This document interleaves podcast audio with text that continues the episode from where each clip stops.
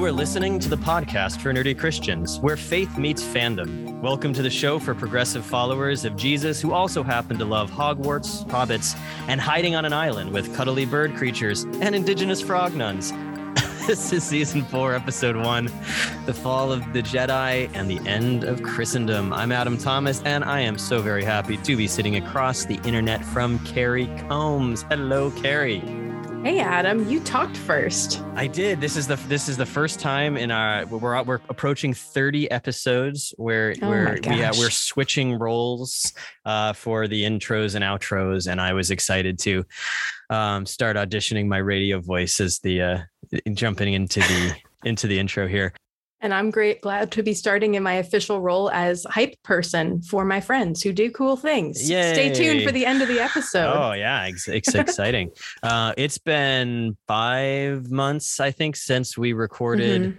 The last of our in between season episodes on uh, Harry Potter's four, five, and six, so that we could skip to Harry Potter seven. And uh, sitting here and getting ready to talk about the Last Jedi, I'm just feeling very blessed to have you as a friend and a podcast partner. I did def I definitely missed recording the podcast the past few months. There's been a lot going on. We're sitting here right now in late August of 2021, and there's a lot happening. Um, Mhm. But it's I think those experiences, having this to reflect on, to think about, to be planning the season, planning the episodes, always gives some kind of structure to the world around me in a, in a in a helpful way. It's a place to take the things I love and channel all of the thoughts I'm having around the world and what's going on and putting them in a hopefully helpful place to be enjoyed by others. This season on the podcast, we're introducing a new segment called Ask Us Anything, where fans of the pod can ask us questions on faith, fandom, the intersection between the two, or just about anything nerdy or Christian. To ask us a question, just uh, go to Twitter at Nerdy Christians or at Rev Adam Thomas, or we have a Facebook post on facebook.com slash nerdy Christians pinned to the top of the page, which is the Ask Us Anything post. So just put it right there. And hopefully we will have enough questions to last the season. And if we don't, uh, we'll just ask each other questions.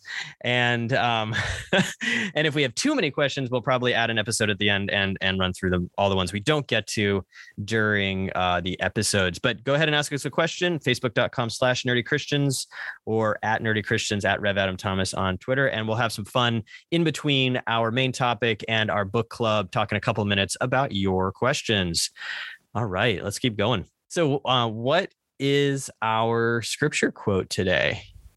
Our scripture quotation for today comes from the Gospel of John, chapter 4, verses 23 through 24. Jesus said, But the hour is coming and is now here when the true worshipers will worship the Father in spirit and truth. For the Father seeks such as these to worship him. God is spirit, and those who worship him must worship in spirit and truth. And our quote from Nerd Canon comes from the legendary Mark Hamill playing Luke Skywalker in Star Wars The Last Jedi.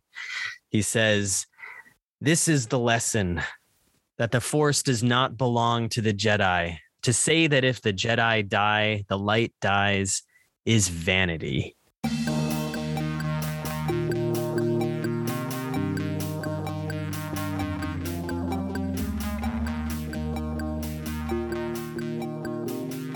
Want to point out that Jesus is also pretty legendary, Hey, not well, just you Mark know, Hamill. not just Mark, Jesus so too. next time I introduce a quote, I'll be like, from the legendary, legendary man of Jesus Jesus. today we are talking about what for for some reason became a very controversial Star Wars movie. uh, The Hmm. Last Jedi. Um, when you poll people, there's not a lot of neutral feelings about The Last Jedi. There's a lot of people who absolutely love it, and a lot of people who, for some reason, absolutely hate it. You can probably tell by the fact that I just said, for some reason, that I'm in the former camp. Um, As however- am I. However, we are not doing a review of The Last Jedi. We are going to talk about a lot of the ideas in The Last Jedi, specifically around the scenes with Rey and Luke Skywalker. And we might dip into a couple of the other characters. We'll see. A lot of the con the sort of the controversy, if if you want to use that word, surrounding this movie had to do with the portrayal of Luke Skywalker. So I, I felt like we needed to at least address the fact that there's a lot of fans who just hate this movie because mm-hmm. they don't like the portrayal of Luke Skywalker. And that is exactly what we're going to talk about today. Because when we when we watched The Last Jedi and and especially Luke's portrayal, you and I both saw a lot of parallels between mm-hmm. Luke's understanding of the Jedi and where the church, capital C church, is in the world right now. The, re- the fan reaction to the way Luke and the Jedi Order are portrayed is similar to, I'd say, people in the church's reaction to how the church is changing, evolving, adapting in the world that we are currently living in. And especially, I guess, on the fan side of Star Wars, given the buildup at the end of The Force Awakens. The Force Awakens. I was like, A New Hope? Nope, that's that's that's older. That's different. Um, with with Rey standing on the island, holding out the lightsaber, and then the complete 180 in tone, sh- the tone shift that happens in the beginning of mm-hmm. the fall. Um, I need to get these all written down. Hold on. Um, Carrie is now she, she is pulling out a notebook and writing, down the down. names of the Star Wars movies. what are they? Uh, do you want all of them or just the three? Just the, the, the, the three the sequels: The Force, Force Awakens, Awakens, The Last Jedi, and The Rise of Skywalker. Oh man, this is so sad. That's really funny. Rise of Skywalker, and that's seven, eight, and nine. You got it. When you get to the fact that Luke tosses the lightsaber away, let's start there. Yes, because that I think that is the pivotal moment that lets you know this is not what how you thought it was going to be at the end of Force Awakens. This is not going to be some grand gesture that is lovingly received in the beginning of a new hero's path with Luke. You know, Luke just tosses it over his shoulder, right? And when I saw you know, I, I at first I was just like in the theater, I was taken aback by that flippant gesture, mm-hmm, seemingly mm-hmm. flippant gesture. And I, I, went back. I saw this movie I think three times in the theater because I it, it just there was it was so dense. There's so much in it that I needed to keep watching it. Um, and I came to realize that Luke throwing away the lightsaber is actually a completely normal thing for him to do hmm, because he does it in the Return of the Jedi. In the fight with Darth Vader, Luke throws his lightsaber away saying, I will not fight you, father. That's right. That's right. right. So Luke has thrown his lightsaber away before. And if the the direction from the, you know, the director to Mark Hamill had been toss your lightsaber away the way you do in the Return of the Jedi, I guarantee you every big fan would have recognized that motion mm, and it would mm-hmm. not have been as big a deal. I mean, the flipping it over the shoulder just felt so like oh you're you're just chucking that lightsaber away you don't care about anything or, or whatever and it and it did it, it still rubs me wrong and I love this movie and that part just ugh. but if he had if he had tossed it away kind of the way mm. he does in hmm. Return of the Jedi I think it would have resonated in a bit of a different sense I see that and I but I and I see the involvement of Luke as a character to be rejection of those grand gestures he is when we meet him on this island a failed man in a lot of ways. He is coming there to die, as he says. Um, I will never train another generation of Jedi. I came to this island to die. And it's time for the Jedi to end, right? That's the important part of that line. So the the very flippant over the shoulder toss, I think is indicative of that, of him just saying, I reject all of this. I'm not going to make this solemn. I'm not going to make this you know, I'm not going to repeat parts of my past. It's just get it out of the way. And and so and in that moment, I think as much as I don't like the flippant lightsaber throw, I do think it's necessary for the story because it shows us that Luke has probably gone a little too far because we know that he cuts himself mm. off from the Force completely. Mm-hmm. Right. Um, and so over the course of the movie, Rey, who has this idealism about the Jedi, this, uh, and he even calls it, you know, um, he, he talks about it being romanticized. Luke does. Yes. And she's got this this idea of, of what a Jedi is supposed to be, and Luke has completely moved to a um, a rejectionist model. And over the course of the movie, they move towards each other a little bit, right? Mm-hmm. Luke ends mm-hmm. up not completely rejecting because he can't he can't bring himself to to light the tree on fire Yes. even though then Yoda does. Even then, yeah. yeah. Whoops. Uh, it's just a bunch of old books. It's okay. Um, and they're not there anyway. Page turners, they are Page not. Page turners, they are not. uh, and they're not in the and they're not in the tree because because Rey took them. but uh, um, what was I saying? And then so, so Luke. Luke moves a little bit back towards the fact that that he and he ends up not cutting himself off from the force because he does that crazy crazy force projection thing that Oh, ends up yeah. killing him right that's a that's a an intense use of the force Mhm. and then Rey recognizes that it's not just lifting rocks. That the that you the, that being a Jedi isn't just about lifting rocks. The Force isn't just about lifting rocks. Even though the joke at the end is that she lifts a bunch of rocks, um, near near the very end of the Oh, I movie. didn't think about that. I love that. Um, but she lifts rocks in order to free her friends. You know, so it's not just about the rocks. It's about more than the rocks. And also, Luke's just going to walk out with a laser sword and face down the whole First Order. Uh, yeah, that is Sure. actually also what happens. Yep. Oh, there's so many parallels. Terry and I are both really intrigued by Luke's critique of the Jedi, especially the line that we used as our quote from Nerd Canon today. I'll I'll say, and and and this is in the this scene. I absolutely love this scene of the movie. It's one of my favorite scenes in the in the movie. It's where Luke is giving Rey one of her lessons. Right, he does that funny thing where he he swats her with the the Mhm. switch. I Oh can feel the gosh. force. Right. He's like tickling her nose. yeah, or t- I think he tickles her hand, but yeah, Tickle, yeah. tickles her hand. Uh, I can feel it. I can feel it. Um, Way to go, Daisy Ridley. That is then- well played. yeah, but then then he he tells her to breathe, just breathe, reach out with your feelings. What do you see? And the Daisy Ridley's performance in this scene is absolutely beautiful. The way that she says balance, energy, and then she says a force. The way she says that you can you can tell that she's connecting in that Mhm. moment to all of the life that is on the island.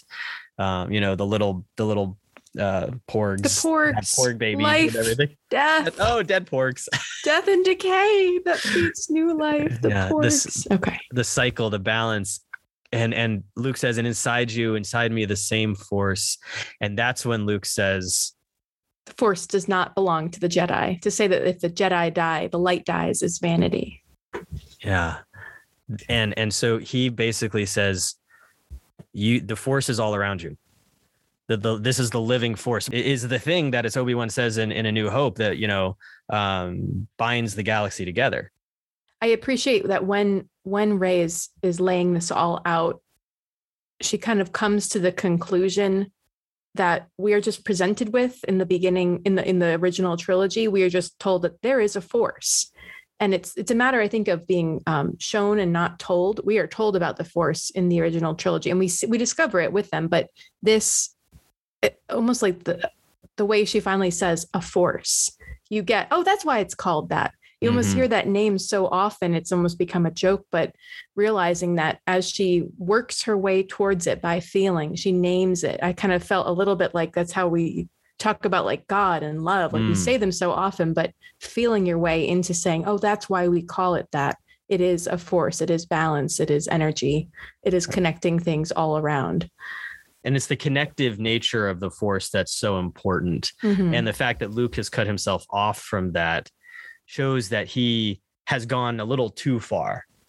in in his desire to just uh to just to end the Jedi Order in such a way that he himself has cut himself off from life. His whole point is that the force exists outside of the Jedi Order. And the Jedi Order, as we learn, I think in lesson two, he says that the Jedi are romanticized, deified, but if you strip away the myth and look at their deeds, the legacy of the Jedi is failure, hypocrisy, hubris. So he wants to end the Jedi Order because of the failures of it, which is also in and of itself kind of hubristic, thinking that he can end them because Mm, he's the only one when in fact you know as we learn like hope will continue and and other forces will rise. I, I don't know. I just see there's a hypocrisy there uh, in his very self of i'm going to lock myself away on this island and end it all. It's not ended. You can't end it. Right, because the force lives on whether or not the Jedi exists. exactly. And even folks that that can't use the force to lift rocks the force is still inside them too because it connects all living things within the star wars you know um meta- the metaphysics of star wars And I think we see that in the kind of parallel, the uh, additional plots in this film, which we're not specifically focusing on, but all of Holdo's speeches about being the last, the last of the resistance. Um, as long as there's a spark, they will survive. And then the children on Canto Bight at the very end being the spark of hope.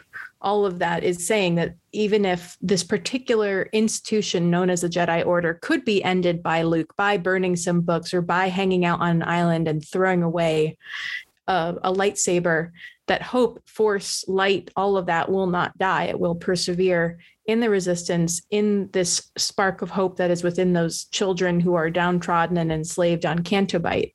It exists regardless of what they do. They can help shepherd it in, they can help um, and be inspired by it, but it's going to continue on no matter what. when we take that idea and we transfer it from Star Wars to the church, we can recognize all of those parallels that we were hinting at earlier, where while in in our world right now, the institutional church, that is the the brick and mortar church of you know of especially the global north and the Mhm. western world is shrinking and has been shrinking for a while now and we'll we'll often talk about and we've we've even and i think in our moana moana Mhm. episode in season two talked about about, the end of christendom um, the idea that the church for most of its existence has been intimately linked to the empires of the world, especially Mhm. the European empires of the world, and the church had a place of primacy within those empires. And in and until the mid 20th century, the church and and the various empires of the Western world have been in, uh, inextricably linked. That's why, especially in our state of Connecticut, there the the building closest to the center of every town in Connecticut is a congregational church. Mhm. It's literally in the shape of our state and the towns that exist as a result of churches being at the seat in the middle. And one of the pieces, one of the reasons for angst in our churches these days has to do with the loss of the power that goes along with being intimately tied in with the power structure of the day in with business with politics with other things Well, so let's look at then our scripture quotation, which you you were the one who found this one. So tell us a little bit more about why we have gone to the Gospel of John today.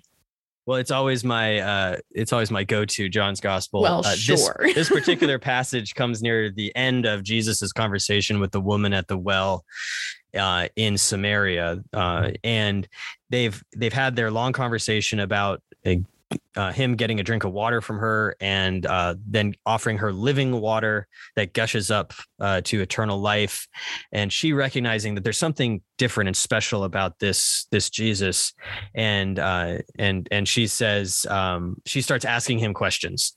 Uh, the kind of hot button question of the day had to do with where is it where where should we be worshiping? Where where is the right place to worship? On this mountain or or in Jerusalem? The mountain she's talking about is Mount Gerizim in Samaria. And Jesus sidesteps her question because she says our ancestors worshipped on this mountain but you say that the place you the Jewish people say the place where you should worship uh, is in Jerusalem. And and Jesus says, wait a second. The hour is coming when you will worship the Father neither on this mountain nor in Jerusalem. And then and then our quotation is, but the hour is coming and is now here when the true worshipers will worship the Father in spirit and truth, for the Father seeks such as these to worship him. God is spirit, and those who worship him must worship in spirit and truth the the identifying as God is spirit links back to the chapter right before this when Jesus is talking to Nicodemus, who is a member of the council, uh, and Jesus says, "The wind blows where it chooses, and you hear the sound of it, but you do not know where it comes from or where it goes. So it is with everyone who is born of the Spirit. The words spirit and wind are the same word."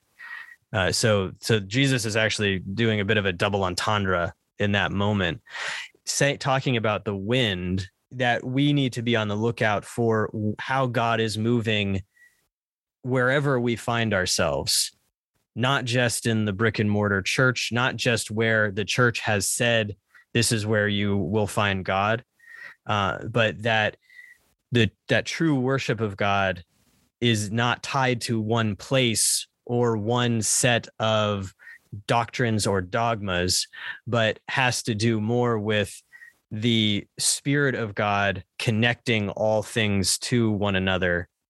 Well, and I think it's difficult because if people have connected with God and had meaningful experiences in a particular way through a certain set of type of worship, through a certain building or place, that's meaningful. And it's easy to then equate God with only with that place rather than that that place or that time or that way of worshiping being part of this larger way of accessing God. And so I see this very much in The Last Jedi with um, the Jedi Order being a particular expression of the Force and that being extremely meaningful to so many people in the galaxy.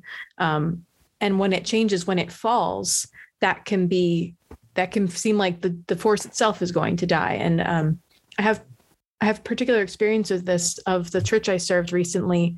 People had been worshiping in this parish for generations. This was, and some of these folks had never been anywhere else. That was all there was for them. So when the pandemic hit, needing to be even 10 feet on the other side of the wall and trying to worship God in a new way was was shocking and difficult because that's all the experiences they've had. So I find myself lucky that I've been able to experience God, view God from even my own limited perspective in a number of ways in the woods or in my home or at a church or in different places through worship, through singing, through prayer, through silence in a number of ways that have given me luckily this idea that you know we don't doesn't matter the the particular way that we worship although that is meaningful um, if the particular parish dies or changes, it does not mean that God dies or changes.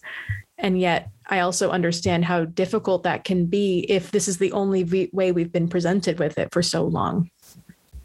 I think that's an important uh, viewpoint to hold on to that as we shift our focus to the mission of God being outside of the walls of the church, also recognizing that the mission of God is also still inside the walls of the church. Mm-hmm. Walking that line, yeah. That, that it's and it's that that what we're doing here when we open the doors of the church is we are making porous the the the the flow be- mm-hmm. between inside the church and outside the church. That we're not rejecting the church like Luke rejects the Jedi, but we are also not siloing ourselves off in our buildings and saying this is the only way that that worshiping God happens or that we can express our belief in God. I, I, part of my experience that I haven't, I don't think I've talked about on the podcast, and this isn't, this is was a very defining part of my life. But as I get older and have different, more life experiences, becomes maybe a smaller piece of the pie. But for two years, I lived in intentional Episcopal community, and we were not you know, it was we were living in New Haven. It was me and 10 other young adults. And the second year was seven of us all in one house with one bathroom the second year, I might add. That was that was challenging.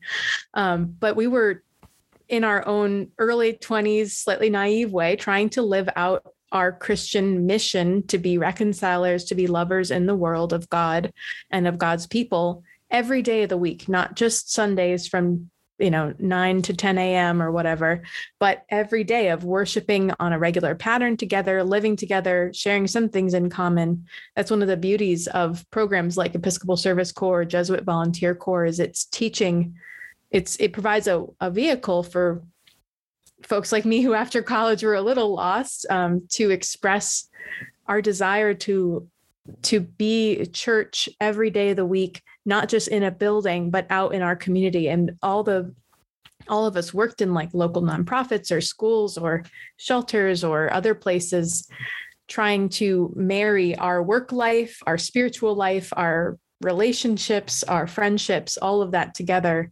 weaving it into a more cohesive whole. And um, it was an cr- incredibly formative experience. And i see that in the rise of other intentional communities, a lot, many of which are way more permanent than one or two years living with other people.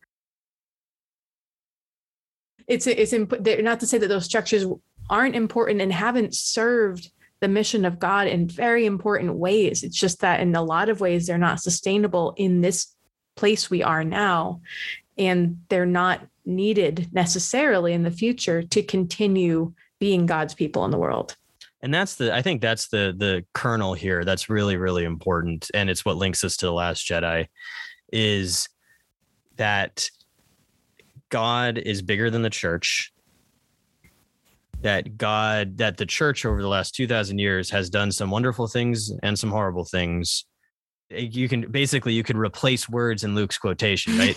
This is and this is the lesson God does not belong to the church. To say that if the church dies, God dies is vanity. Mm-hmm. It's a one for one. It really is a one for one yeah, parallel. Yeah. Uh, which is why when I heard Luke say it, I was in whoa. I mean the the vanity it is. It's it's it is vanity. It's, it's hubris, hubris. Uh, to to think that um, to think that somehow if the church that I serve went away, God would die. Mm-hmm. That's just now, if the church I served went away, then there would be a lot of people who would be incredibly sad and would have to figure out another way of um, being a community of faith. And which is why I hope the place that I'm serving doesn't go that way. Um, but at the same time, we're also called, I think, to discern what those new ways of being communities of faith that look both like where we've been in the past, but also what we're looking towards in the future and trying to be that in between of where Rey and Luke are at the beginning of the movie. Because what happens near the end of the movie, because remember, Rey thinks that the force is all about lifting rocks.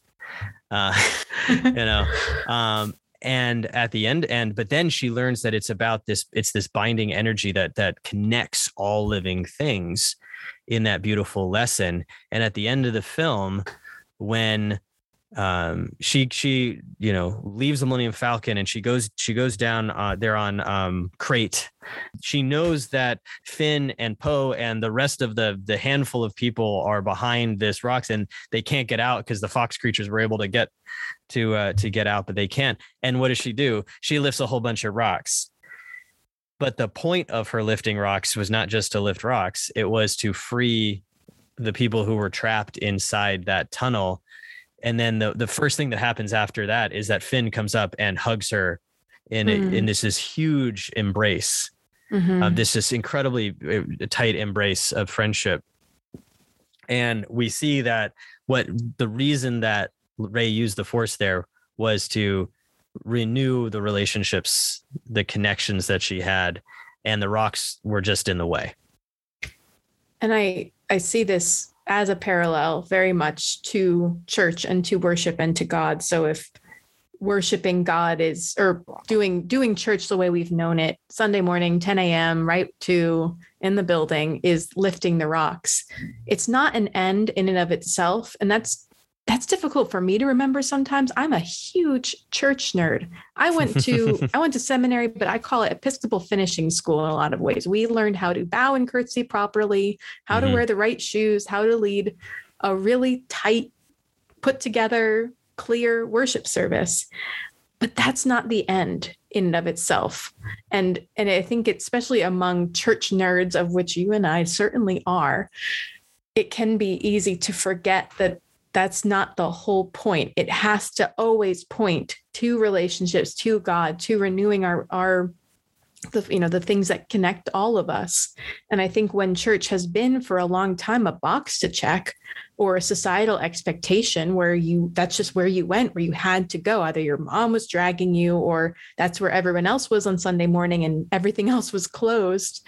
I hear people harkening back to those days like wasn't it great when we had literally nothing else to do on sunday morning so we all had to go to church and the pews were packed go. and i'm like yeah. well no maybe maybe it's good that it's a choice now and that when we do choose to worship in whatever way but maybe in this traditional way that it has to point always to something greater um, it is not God does not belong to the church, but the church is God's tool working in the world. While Rey, right before Rey lifts the rocks, Luke is having his confrontation with Kylo Ren, and Luke says, "I will not be the last Jedi." And then it cuts right to Rey lifting the rocks and everybody coming out. So we know that over the course of the movie, Luke has come back a little bit from cutting himself off from the Force, from that full rejection, and recognizes that even though he's rejected the Jedi, he has not rejected the Force, and the Force has certainly not rejected him.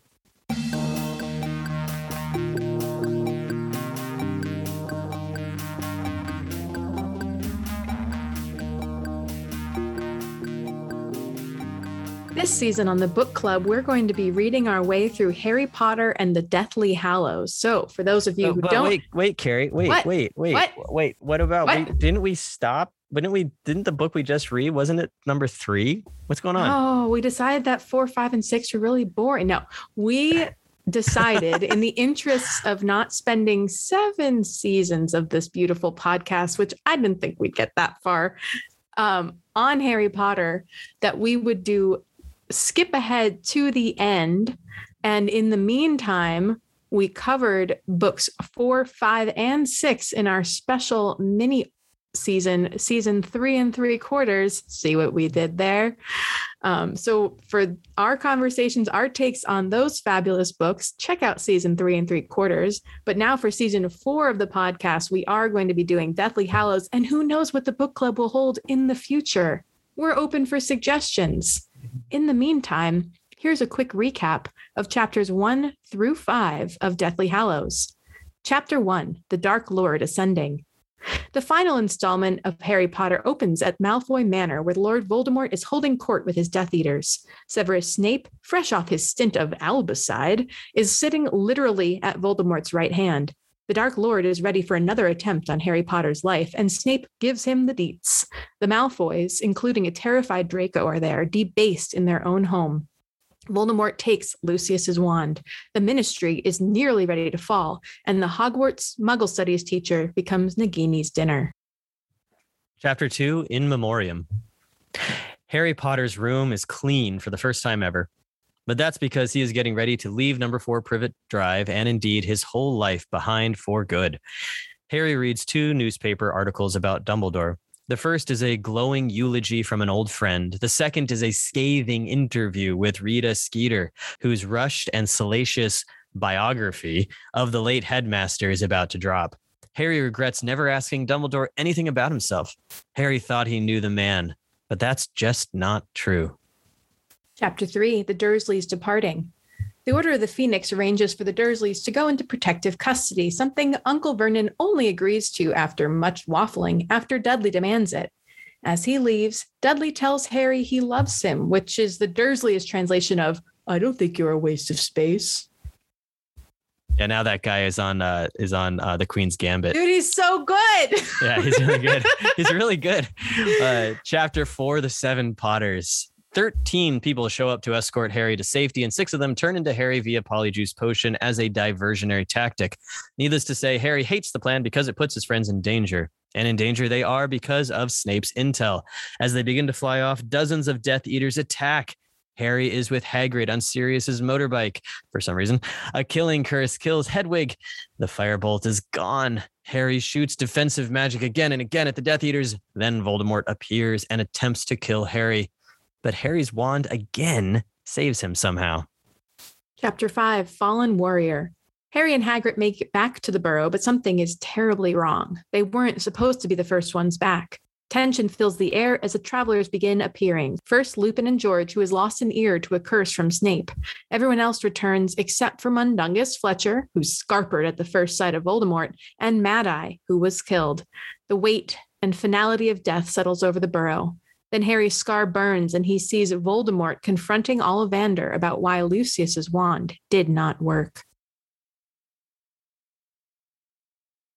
I think if we needed any indication that we are not in the cheerful earlier books, the opening quotations on this for this final volume uh, speak loads. I don't remember. Well, I know how you got this book, Adam. You got mean- it early because your mother. No, no, worked- no, no. That was number four. That was Oh. number four. The right, well- bookstore, my mom's bookstore was already closed by this point, Oh, never unfortunately. mind. Okay, well, I remember cracking open this book finally and seeing the opening dedication in the lightning bolt shape, and then the quote from Aeschylus and William yeah, I didn't. I didn't even notice that there were there was an epigraph in this book. What? I didn't know that there was an epigraph in the book. All I just skipped to the first chapter. I devoured this thing. I'm holding it up for Adam to see. This is like I took out no, and this is like fewer. I had so many post-it notes in this book, and I took out a bunch because they weren't actually as as funny or interesting as I thought they were. I devoured this thing, and from the opening page, realizing that this this is a momentous tone shift. Especially, I apologize to our know our listeners who might be going from book three to book seven. This is a vastly different story. This is darker. It is more serious. It is it is life and death and we get that from those opening quotations from the epigraph from uh, the dedication and from that sort of interior the dust jacket page and before even the plot begins and we have that first chapter the dark lord ascending i just i still get shivers remembering what it was like to read this the first time Mm, mhm. Yeah, starting. It's not the first book to start with Voldemort because book four does as well. Although, yeah this is the only one that starts with voldemort besides four and the the contrast is so different right? Mhm. Like going from him as a stupid little Baby in a weird- chair. Yeah, that weird baby thing with no To Death Eaters surrounding him. Yeah, So now he's at the seat of power with Nagini curled up around him. Ugh. we we get that tone set right there with Voldemort, uh, with the way he's talking about muggles and wizards. We've talked before about how that's a, a veil for the various ways that our society um, splits people based on um, either race or class or sex.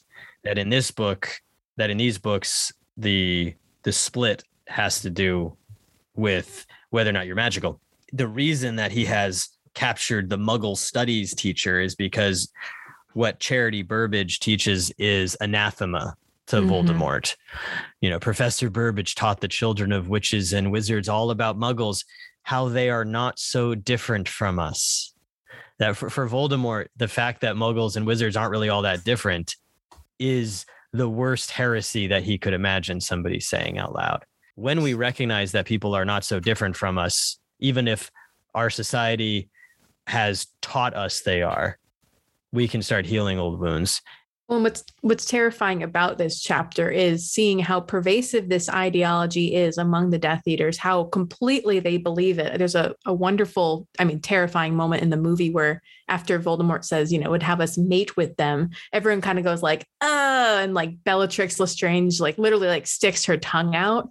And realizing that these are the people who are in this like shadow government about to take over the ministry. They're sitting at the seats of power and this they're creating like a new a new world order essentially based in on this perversion of blood purity and it's it's horrifying to see them so taken in by this ideology that puts them above all else still is willing to use um you know people of of different blood statuses like the werewolves or like giants um, but for their own purposes and completely twist twist all of it for their own benefit to support this sociopath of Voldemort and that they have everything within their grasp. They're about to do it essentially. They're on the precipice of success. That's why the, the chapter is called The Dark Lord Ascending. He's coming up into his power, into his his throne, as it were. And in just a few chapters, they're gonna they're, they're gonna do it. They're they are Yeah. the ministry does fall. And in next next episode, we'll talk about the ministry falling, right?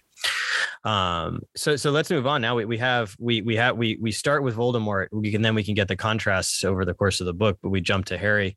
And chapter two really is an info dump, As About- always. as always, about you know what's Bright going on in green eyes, untidy Yeah. black hair, lightning shaped scar, in case you forget. a newspaper so we can read some articles because again the book is almost completely from harry's perspective so Yes. we we need we need something about the world the thing for chapter two that i really do think that we should just talk about for just a 2nd Mhm, is mhm. harry grieving dumbledore regretting if I if only I had asked him, if only I knew him better. And Mm. isn't that one of the great griefs griefs that we have when we lose somebody? This if if only I had been able to ask them this, if only we'd had that conversation. Um, and in the end, even if we knew somebody intimately and we really thought we knew them as well as we possibly could, when they die, I guarantee you, you're still going to say that.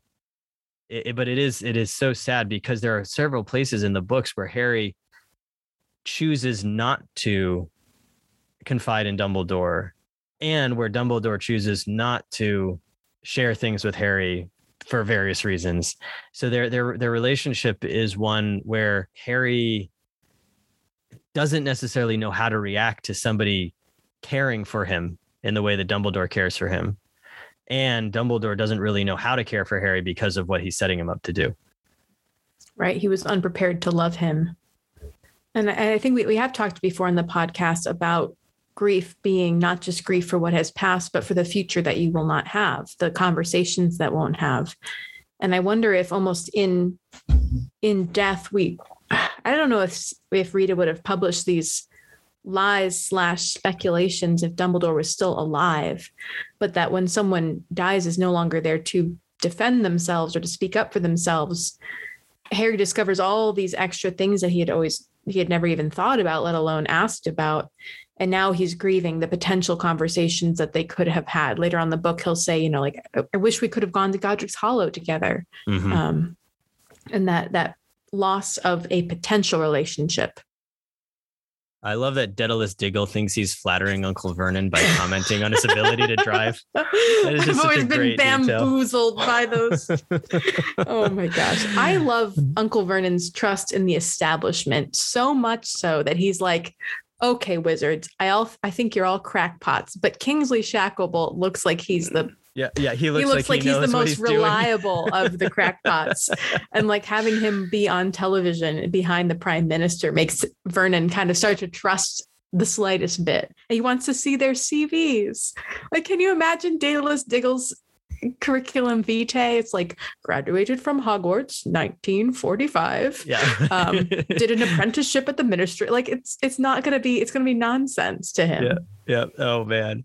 I, I think the farewell between Harry and Dudley is so touching. Oh, I found I've had the exact all right. Tell me why you think that because I was deeply disturbed by oh it. Oh, good. I like it when we disagree. I just find Dudley Dudley saying, I don't think you're a waste of space. As I said when I wrote the recap, so Carrie had to read the words, but I wrote the recap. Um, I don't think you're a waste of space is as far as he is able to go into saying, you know, "I- I love you. I really think it's way the way that Dudley, because of his upbringing, because he's lived with Harry all these years, and and his parents have never modeled for him what it would be like to care for another sibling, to care for another child, um, has left Dudley very confused of what being a brother would look like. And ever since book five, when they're when when they both get accosted by the death uh, by the um um Dementors. Dementors by the Dementors, there's a softening from Dudley. And at the end, when he's about to leave, when he says, I don't think you're a waste of space, first he's standing up to his father. Mm, And second, he it's it's like there's so much more I could say, but I don't have the language. I don't know how to say the other things that I could say.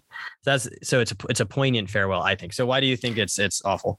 No, I, I, I, so I, I do agree with all that. What I'm, what I was really struck by was actually slightly early in the chapter when they're about to leave, and Dudley says, "Why isn't he coming with us?" Pointing to Harry, Mm-hmm. and it just never occurred to Dudley that Harry wouldn't come with them because for him, his family is him, his mother, father, and his cousin, who he's been so he's he's been I can only say like he's been ignorant in the face of the injustices that have been done to Harry. He just it's just the way it's always been. Dudley never really questioned that that's just the way the way things were in his family. That and of course Harry would come with them because it's their family.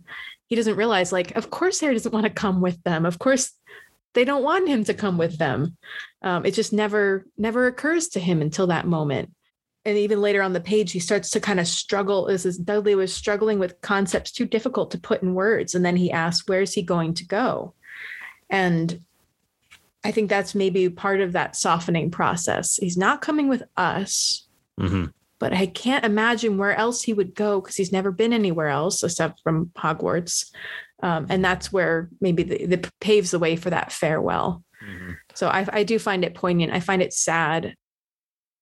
Um, okay, chapter four. I just need to sound off. We can sound off Yeah, together. right. So, okay, I'm just Seven gonna Potters, Yeah, go. let me just. These are the notes I took. I'm Should just gonna read you my timer? notes. I'm gonna read you my notes. There's only a couple. The first note is, "Why is Mundungus part of this plan?" Exclamation mark! Exclamation mark! Exclamation mark. Cool. Yeah. Number two, the trace makes no sense. Number three, I don't buy Harry not riding a broom. He's too good a flyer for that not to be an advantage. Number, I don't care if they think, well, they'll recognize him if he's on a broom. No, he's one of the best flyers ever. So come on. Number four, I hate the Seven Potters plan. number five, why did he not just let Hedwig fly to the burrow? and number six, and this one's bolded. The plan is Harry's worst nightmare, friends in danger, and he is without any agency at all. I I literally I wrote Harry's literal worst nightmare, completely without agency at the mercy of another person while his friends are putting themselves in danger. There you go. So we get to the same place. With some weirdly intrusive polyjuice potion stuff along the way. yeah. Yeah. Oh my goodness. So gross. I yes, it's it's a it's a hard chapter to read because it's so you're there with Harry in the sidecar. I love that image of Ron smirking down at him like he's like a child in a bumper car. Um, just how, especially when you're 16, seven, turning 17, how infantilizing that must feel. And on his own, you know, on a personal note, his own worst nightmare of of all these people putting themselves in danger for him, literally taking his shoes, stepping into his shoes, taking his place. There Taking we go. Taking his face. I don't know. Yeah. Taking his Yeah. face. Taking his face. And that leads us right into chapter five because then we get all of this misplaced guilt that Harry has. You know, Yeah, he's which always- we have talked oh, about oh at gosh, length. So much we've talked about this, and it just is still there. That Harry, it's always Harry's fault if anyone dies. He had consented to the plan. He'd given them his hair. It says, you know, and the, the text says a mixture of fear and guilt gripped Harry at the sight of their expressions. If any of the others had died, it was his fault, all his fault. He had consented to the plan, given them his hair. And so he, why doesn't he understand that it's the bad guy's fault if they kill somebody? It is not his fault. He- Gryffindor. he's always, yeah, yeah, right. It's always his fault. Um, but then for some reason he's able to let other people off the hook. It's Harry's fault if anyone dies, but if they let something slip about the plan, then quote, I know they didn't mean to Mm, do it. It's not mhm. their fault. What the heck? And he is still very much being driven by his emotions as illogical as they would seem as he you know someone has already died for him. Someone has already lost an ear for him and he wants to leave. So it's up to mr weasley to say it would make our efforts tonight seem rather pointless if you left. Like the whole point was to get you here safely. Please don't just go. Like stay and actually make this all be worth it. Um it's but it's his nature to want to like be a lone wolf and get out of the you know get himself out of the way so that other people are not in danger and yet they constantly in the book the people around him say we want to be in relationship with you. We want to help you. We want to be along here with you and we're willing to do this on our own. It becomes an in joke almost with ron and hermione Yeah. being like mate come on. We, we've been over this before. Um, and this is just he, all that struggle writ large All right. Well, next time on the podcast, we'll be reading Harry Potter and the Deathly Hallows chapters six through nine. That's the ghoul in pajamas, the will of Albus Dumbledore, the wedding, and a place to hide. Happy reading. Thank you for listening to this episode of the podcast for Nerdy Christians. You can find us at nerdychristians.com or on social media, facebook.com slash nerdychristians, and on Twitter at nerdychristians, where I occasionally tweet bad memes. You can find Adam on Twitter at Rev Adam Thomas or on his website, adamthomas.net. Check out his latest fantasy novel. I'm going to say it in this excited voice. It's called Vampire Mist, Ballad of the B Team, Book One. I'm a character in it. That's right, the B Team, finally getting their own book. As deserved. And as always, you can find both of us right here on the next episode of the podcast for Nerdy Christians, where faith meets fandom. And now, as the world changes and life shifts faster than we can keep up with, remember that the light perseveres, unbridled, unbounded, connecting everything, balancing everything. God's love perseveres, shining in us no matter what else happens. Remember that when you have hope, you have everything you need. Amen.